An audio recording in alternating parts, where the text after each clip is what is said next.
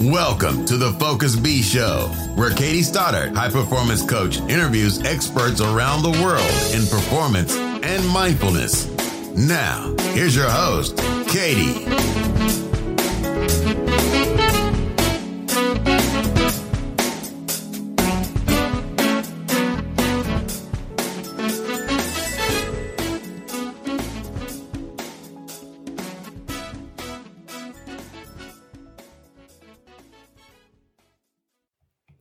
Welcome to a brand new episode of the Focus Bee Show.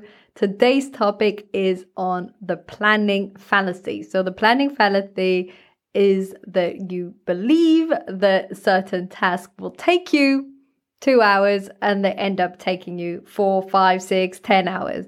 This happens time and time again and can be a great source of frustration and can also slow down your business or your work and it can have all sorts of consequences, especially if you believe you can do so many tasks or activities one after the next. And if your first task takes a lot longer, then it impacts the rest of your day, the rest of your week. You can't meet deadlines, and it can cause a lot of stress in your life. So, how can you avoid the fallacy?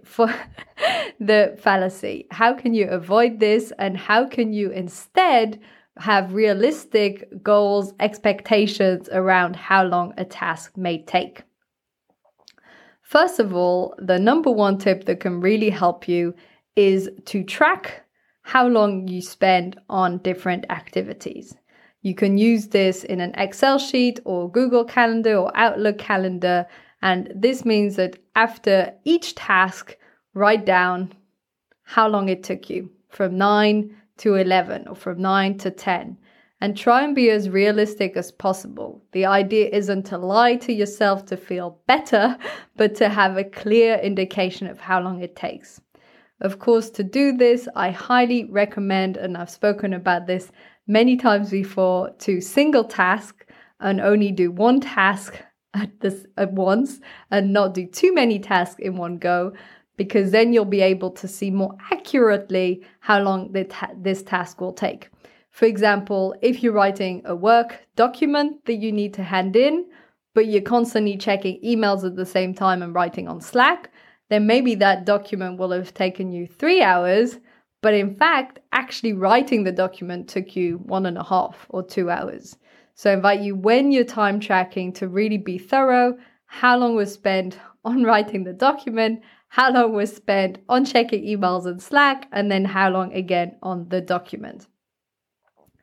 If you were only going to implement one tool from this video or podcast episode, it would be this one because by being really clear on how long a task or activity is taking, this will really give you a lot more data for the future and help you to understand roughly how long you spend on different tasks.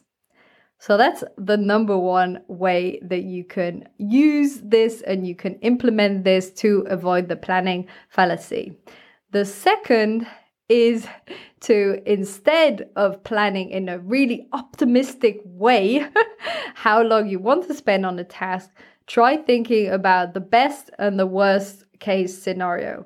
One way you can do this is when you're using time blocking or time slotting, which is putting these blocks of times in your calendar to allow a room and a window. For example, if you think that writing this report will take you an hour, then why not just put half an hour before or half an hour after? This allows a bit of room and a bit of flexibility. Maybe you'll surprise yourself and write it in 50 minutes great. and then you can decide to do something else in that next half an hour, or it will take you an hour and a half or longer. So, looking at the best case scenario, the worst case scenario, and then maybe you get a good idea. Again, it will really help you if you review at the end of the day or the end of the week how long these tasks actually took because the best way to learn is to see in reality were your expectations aligned with what actually happened. So if you expected it to take one hour and it took three, what happened? And then you might also want to see what parameters affect this. So, is it because you're waiting on other colleagues to answer? So, it's waiting for them. Is it because a bug happened if you're in a technical field and the software crashed and you had to repair all of that? Was that what impacted the delay? Or is it something else? Your creativity was blocked, your energy was lower, whatever it is, because this will help you to understand how often, for example, do bugs happen and so how much you need to anticipate for this and how likely it is that the next time you have a similar task, it will also take longer.